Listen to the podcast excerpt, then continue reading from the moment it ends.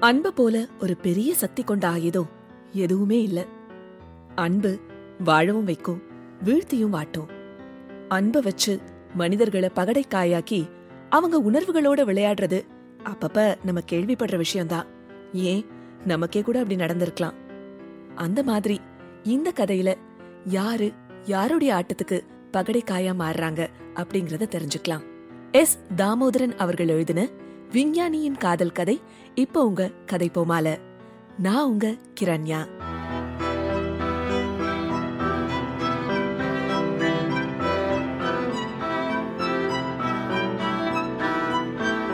நிசப்தமா இருந்த அந்த பெரிய ஹால்ல நிறைய பேர் கூடியிருந்தாங்க. நாட்டுல இருக்கக்கூடிய முக்கியமான புள்ளிகள் எல்லாரும். பிரதம மந்திரியில இருந்து ராணுவ முதல் மந்திரி முதற்கொண்டு நிறைய ராணுவ அதிகாரிகள் குழுமையிருந்த ஒரு கூட்டம். ஹாலுக்கு நடுவுல ஒரு பெரிய ராட்சச கண்ணாடி தொட்டி. அது ஃபுல்லா தண்ணி நிரப்பி வச்சிருந்தாங்க. அதுக்கு பக்கத்துல ஒரு பெரிய டேபிள் போட்டு அது மேல கம்ப்யூட்டர்லாம் இருந்துச்சு. அந்த மேஜைக்கு பக்கத்துல ரெண்டு நாக்காளிகள் இருந்துச்சு. அதுலதான் விஞ்ஞானி மாதேஸ்வரன் உட்கார்ந்திருந்தாரு. அவருக்கு பக்கத்துல அமெரிக்கா ஆப்பிரிக்க கலப்பின சாயல் கொண்ட ஒரு இளம் பெண் பார்க்க அவரோட அசிஸ்டன்ட் மாதிரி இருந்தா. அவளும் அங்க உட்கார்ந்திருந்தா. மாதேஸ்வரன் மெல்லமா எழுந்து இப்போ தன்னால கண்டுபிடிக்கப்பட்டிருக்கக்கூடிய இந்த கருவியினால நாட்டோட ராணுவத்துக்கும் கப்பற்படைக்கும் எவ்வளவு பெரிய நன்மை ஏற்பட போகுது அப்படிங்கறத விளக்க ஆரம்பிச்சாரு. அவருடைய இந்த கண்டுபிடிப்பினால உயிரிழப்புகள் கணிசமா குறைக்கப்படும். நாம இருந்த இடத்துல இருந்தே சண்டைகளை நடத்தலாம். அத தன்னுடைய செயல்பாடின் மூலமா விளக்க போறதா அவர் சொன்னாரு.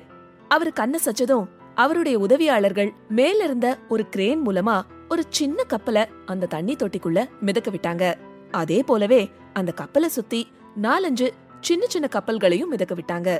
மறுபடியும் மாதேஸ்வரன் எழுந்து அந்த செயல்முறைய விளக்க ஆரம்பிச்சாரு. தன்னோட கம்ப்யூட்டர் மூலமா முதல்ல அந்த விடப்பட்ட பெரிய கப்பலோடைய மேல்தளத்தை மூட செஞ்சாரு. அப்புறம் அது கொஞ்சம் கொஞ்சமா தண்ணிக்குள்ள போய் கீழே உட்கார்ந்துருச்சு. இப்ப எல்லாரும் அந்த கப்பலையே கூர்ந்து கவனிச்சு பாத்துட்டு இருந்தாங்க. தண்ணிக்குள்ள அமிழ்ந்திருந்த அந்த கப்பல்ல இருந்து திடீர்னு நாலா பக்கமும் குழல் மாதிரி வெளிப்பட்டு அதுல இருந்து சின்ன சத்தத்தோட சீறிக்கிட்டு குண்டுகள் மேல எழும்பி சுத்தி நின்னுட்டு இருந்த அந்த கப்பல் எல்லாத்தையும் சிதறடிச்சது. அந்த சின்ன கப்பல்லாம் தூள் தூளாகி போச்சு. இத பாத்துட்டு இருந்த எல்லாருக்கும் ஒரே ஆச்சரியம்.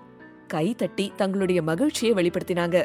இப்ப விஞ்ஞானி மாதேஸ்வரன் தன்னோட கண்டுபிடிப்போட நன்மைகள் எல்லாம் சொல்ல ஆரம்பிச்சாரு. அரை மணி நேரத்துக்கு மேல அவருடைய விளக்கத்தை கேட்டதுக்கு அப்புறமா பிரதம மந்திரி எழுந்து வந்து அவரோட கைய குலுக்கி வாழ்த்து தெரிவிச்சாரு. அதே போல அங்கிருந்த பெரிய பெரிய அதிகாரிகள் எல்லாரும் வந்து அவருடைய கண்டுபிடிப்பு நாட்டுக்கு எவ்வளவு உபயோகமானதா இருக்க போகுது அப்படிங்கறத வியந்து பாராட்டினாங்க. எவ்ளோ பெரிய கண்டுபிடிப்பு. மறுநாளே பத்திரிகைகள்லாம் போட்டி போட்டு அவரை பேட்டி எடுத்தாங்க. ஒரு சில ரிப்போர்ட்டர்ஸ் அவர் பக்கத்துல இருந்த அவருடைய அசிஸ்டன்ட் அணுகி சில சந்தேகங்கள்லாம் கேட்க முயற்சி பண்ணாங்க. அப்ப அவர் குறுக்கிட்டு சாரி இவ இனிமே என்னோட அசிஸ்டன்ட் கிடையாது. அடுத்த மாசமே என்னோட மனைவியாக போறா அப்படின்னு சொல்லி சிரிச்சாரு. அவ்வளோதான் அவருடைய கண்டுபிடிப்பை விட இதுதான் பெரிய சென்சேஷன் ஆயிடுச்சு. ஏன்னா விஞ்ஞானி மாதேஸ்வரனுக்கு கிட்டத்தட்ட வயசு அறுபது. இத்தனை நாள் அவருடைய அசிஸ்டண்டா வேலை செஞ்சுட்டு இருந்த அந்த பொண்ணுக்கு வயசு இருபத்தஞ்சுக்குள்ளதான் இருக்கும். இவங்க ரெண்டு பேரும் எங்க சந்திச்சாங்க? எப்படி அந்த பொண்ணு இவருக்கு அசிஸ்டண்டா மாறினா? அவங்க ரெண்டு பேருக்குள்ள எப்படி காதல் மலர்ந்துச்சு? அப்படிங்கறத அந்த பெண்ணே பத்திரிகையாளர்கள் கிட்ட சொல்ல ஆரம்பிச்சாங்க. கிட்டத்தட்ட ஒரு வருஷத்துக்கு முன்னாடி ஆஸ்திரேலியாவுக்கு ஒரு விஞ்ஞான கருத்தரங்குக்காக மாதேஸ்வரன் இந்தியால இருந்து கிளம்பி போனாரு. அங்கதான் அவர் அந்த பெண்ணை சந்திச்சாரு. அவ நம்மூரு பொண்ணு கிடையாது. ஆப்பிரிக்கால இருந்த ஒரு நாட்டை சேர்ந்தவளா இருந்தாலும் வேறொரு நாட்டுல வேறொரு விஞ்ஞானி கிட்ட அசிஸ்டண்டா வேலை பார்த்துட்டு இருந்தா. அந்த சயின்டிஸ்டும் அந்த கருத்தரங்குக்கு வந்திருந்தாரு. இவங்க எல்லாரையும் அந்த ஆர்கனைசர்ஸ் ஒரே ஹோட்டல்ல தான் தங்க வச்சிருந்தாங்க. அன்னைக்கு ராத்திரி ஒரு வரவேற்பு நிகழ்ச்சியில கலந்துக்கிறதுக்காக எல்லாரும் போயிருந்தாங்க. அங்க ஒருத்தர் ஒருத்தர் அறிமுகமாயிட்டாங்க. விடிஞ்சா மறுநாள் மாதேஸ்வரனுடைய முக்கியமான சொற்பொழிவு. அறிவியல் விளக்கு செயல்முறைகளோட அவர் அந்த மீட்டிங்காக ரொம்பவே தன்னை தயார்படுத்திட்டு இருந்தாரு. ஆனா அவருக்கு அன்னைக்கு நைட்டு செம ஜுரம். இப்படி அசந்தர்ப்பமா போச்சே இவ்வளவு காய்ச்சல் எங்க இருந்து வந்துச்சு திடீர்னு அப்படின்னு அவர் குழம்பிட்டு இருக்க அவரோட ரூமுக்கு எதேச்சையா வந்த அந்த இன்னொரு நாட்டு விஞ்ஞானி இவருடைய நிலைமைய பார்த்து பரிதாபப்பட்டு தன்னோட அசிஸ்டன்ட் ஆன அந்த பொண்ண இவரை ராத்திரி முழுக்க பாத்துக்கும்படி சொல்லிட்டு விட்டுட்டு போனாரு. இரவெல்லாம் அந்த பெண் கண் முழிச்சு அவரை நல்லா கவனிச்சுக்கிட்டா காலையில ஓரளவுக்கு அவரால எழுந்து நடமாட முடிஞ்சது. உடம்பு கொஞ்சம் தேர்னதுல அவருக்கு நம்பிக்கையும் பிறந்துச்சு. தன்னோட சொற்பொழிவ பிரமாதமா அவரு நடத்தி முடிச்சாரு. தன்னை அக்கறையோட கவனிச்சுக்கிட்டு அந்த பெண்ணை பார்த்து அன்னைக்கு சாயந்தரம் என் கூட என் நாட்டுக்கு என்னோட அசிஸ்டண்டா வந்துடுறியா? அப்படின்னு கேட்டாரு. சாரி சார் நான் என்னோட பாஸ் கிட்ட தான் இதை கேட்கணும். இதுல அவரோட டெசிஷன் தான் ஃபைனல் அப்படின்னு சொல்லி மறுத்துட்டா. இவரு விடலையே. டைரக்டா அந்த சயின்டிஸ்ட் கிட்டயே போய் தனக்காக அவருடைய அசிஸ்டண்ட விட்டு தரும்படி கேட்டாரு. கொஞ்ச நேரம் யோசனை பண்ண அந்த விஞ்ஞானியும் அதுக்கப்புறமா ஓகே சொல்லிட்டாரு. மாதேஸ்வரனுடைய சந்தோஷத்துக்கு அளவே இல்ல. உடனே இந்தியாவுக்கு காண்டாக்ட் பண்ணி தன்னோட அந்த பொண்ணு வரத்துக்கான அத்தனை ஏற்பாடுகளையும் செஞ்சு முடிச்சாரு. அப்பத்துல இருந்து அவ இவருக்கு அசிஸ்டண்டா மாறிட்டா. அதுக்கப்புறம் என்ன? அவங்களுக்குள்ள காதல் மலர்ந்துச்சு. இப்போ கல்யாணம் பண்ணிக்க போறாங்க. இவங்களோட கல்யாணத்தன்னைக்கு இதுவரைக்கும் ஆராய்ச்சி ஆராய்ச்சின்னு ஓடிட்டு இருந்த மாதேஸ்வரனை இப்படி காதல் வலைக்குள்ள சிக்க வச்ச அந்த பெண்ணை பத்தி தான் பத்திரிக்கைக்காரங்க நிறைய எழுதினாங்க. உங்களோட ஹனிமூன் எங்க? அப்படின்னு ஒரு பத்திரிக்கை நிருபர் கேட்டதுக்கு அந்த பொண்ணு வெக்கப்பட்டுக்கிட்டே அவரை பார்க்க மாதேஸ்வரன் நாளைக்கு காலையில கிளம்புறோம். முதல்ல ஆஸ்திரேலியா அதுக்கப்புறமா பிரிட்டன் அமெரிக்கா அப்படின்னு உலகத்தையே ஒரு சுத்து சுத்திட்டு வரப்போறோம் அப்படின்னு சொன்னாரு.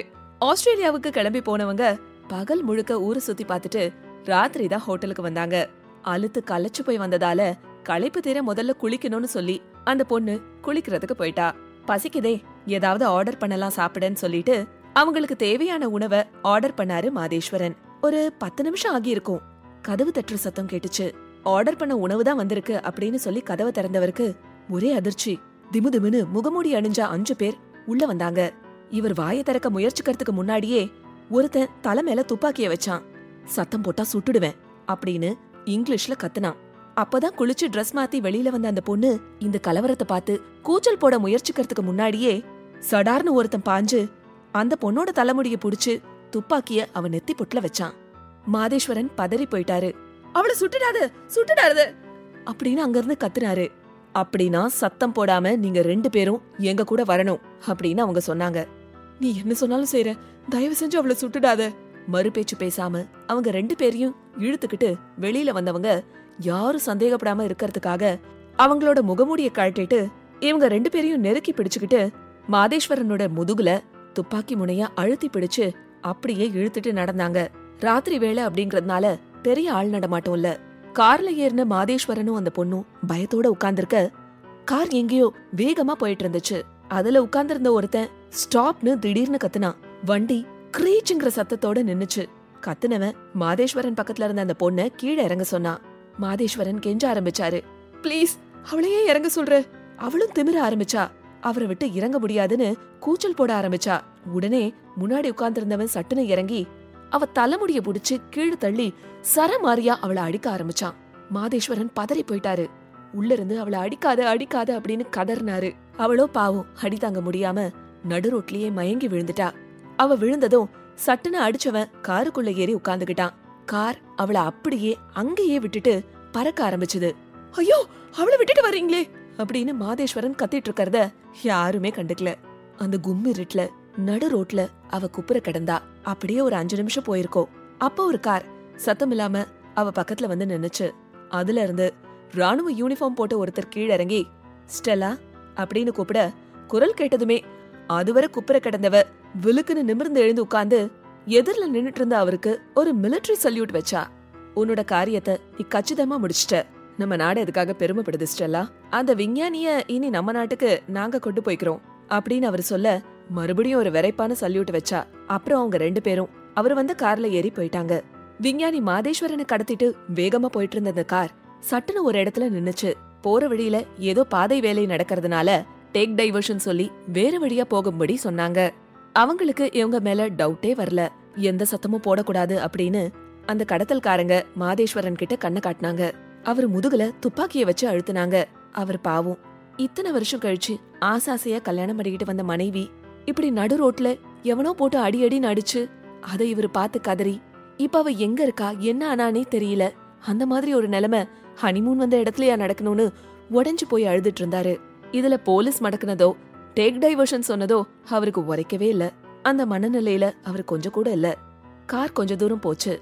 அதுக்கப்புறம் மறுபடியும் ஆஸ்திரேலிய போலீஸ் சுத்தி வளைச்சு காரை நிறுத்தினாங்க. எல்லாரையும் கைய மேல தூக்கிட்டு கீழே இறங்க சொன்னாங்க. கவலையே வடிவா இருந்த மாதேஸ்வரனும் கீழே இறங்குனாரு. மறுநாள் மாதேஸ்வரன் இந்திய அதிகாரிகள் கிட்ட ஒப்படைக்கப்பட்டாரு. அதிகாரிகள் அவரை பத்திரமா இந்தியாவுக்கு கொண்டு வந்தாங்க. பாவம் அவருதான் அந்த பொண்ணை பத்தியே புலம்பிட்டு இருந்தாரு. மாதேஸ்வரனின் மனைவியான அந்த ஸ்டெல்லாவை பத்தி ஆரம்பத்திலேயே சந்தேகப்பட்ட இந்திய உளவுத்துறை அதை இவர்கிட்ட சொன்னா அவர் காதல் மயக்கத்துல நம்ப மாட்டார்னு அவர் போக்கிலேயே போக வச்சாங்க. ஸ்டெல்லாவும் ஒரு ராணுவ பெண் தான் அப்படிங்கறதையும் அவ தன்னுடைய நாட்டுக்கு இவரை கடத்திட்டு போகிறதுக்காக தான் ஆஸ்திரேலியால அந்த கருத்தரங்களை அவளை கலந்துக்கிற மாதிரி இவரோட கண்ல படுற மாதிரி அவளோட நாட்டுக்காரங்க அவளை அனுப்பி வச்சிருந்தாங்க. ஆனா மாதேஸ்வரனுக்கு எந்த ஆபத்தும் வந்துடக்கூடாது அப்படின்னு சொல்லி இந்திய உளவுத்துறை ஆஸ்திரேலியா கிட்ட ரொம்ப கேர்ஃபுல்லா இருக்கணும்னு சொல்லியிருந்தாங்க. இதுக்கு காரணம் கடத்தி செல்ல முயற்சி பண்ற நாடும் இந்தியாவினுடைய நட்பு நாடுதான். அதனால முடிஞ்ச வரைக்கும் சுமூகமாவே கையாள நினைச்சு அதுல இப்ப வெற்றியும் பெற்றுட்டாங்க. இருந்தாலும் விஞ்ஞானி கிட்ட இந்த உண்மையெல்லாம் சொன்னா இந்த விஷயம் இவ்ளோ சுமூகமா நடந்திருக்காது. காதல் மனைவியின் பிரிவு அவரை வாட்டி எடுத்தது. தான் ஏமாற்றப்பட்டோம் அப்படிங்கறது தெரியாமலேயே அவரு தன்னுடைய மிச்ச காலமும் ஸ்டெல்லாவை நினைச்சு வருந்திக்கிட்டே இருந்தாரு. சில சமயத்துல உண்மைகள் தெரியாம போறதும் நல்லதுக்குதான்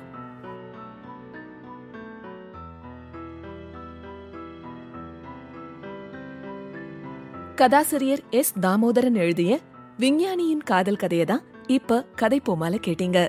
இந்த நிகழ்ச்சியை பத்தின உங்களுடைய கருத்துக்களை நீங்க எனக்கு தெரியப்படுத்தலாம். Kathaippoma dot story at Gmail dot com அப்படிங்கிற இமெயில் முகவரிக்கு உங்களுடைய கருத்துக்களையும் எண்ணங்களையும் எழுதி அனுப்புங்க. கதை போமால நான் உங்க கிரண்யா.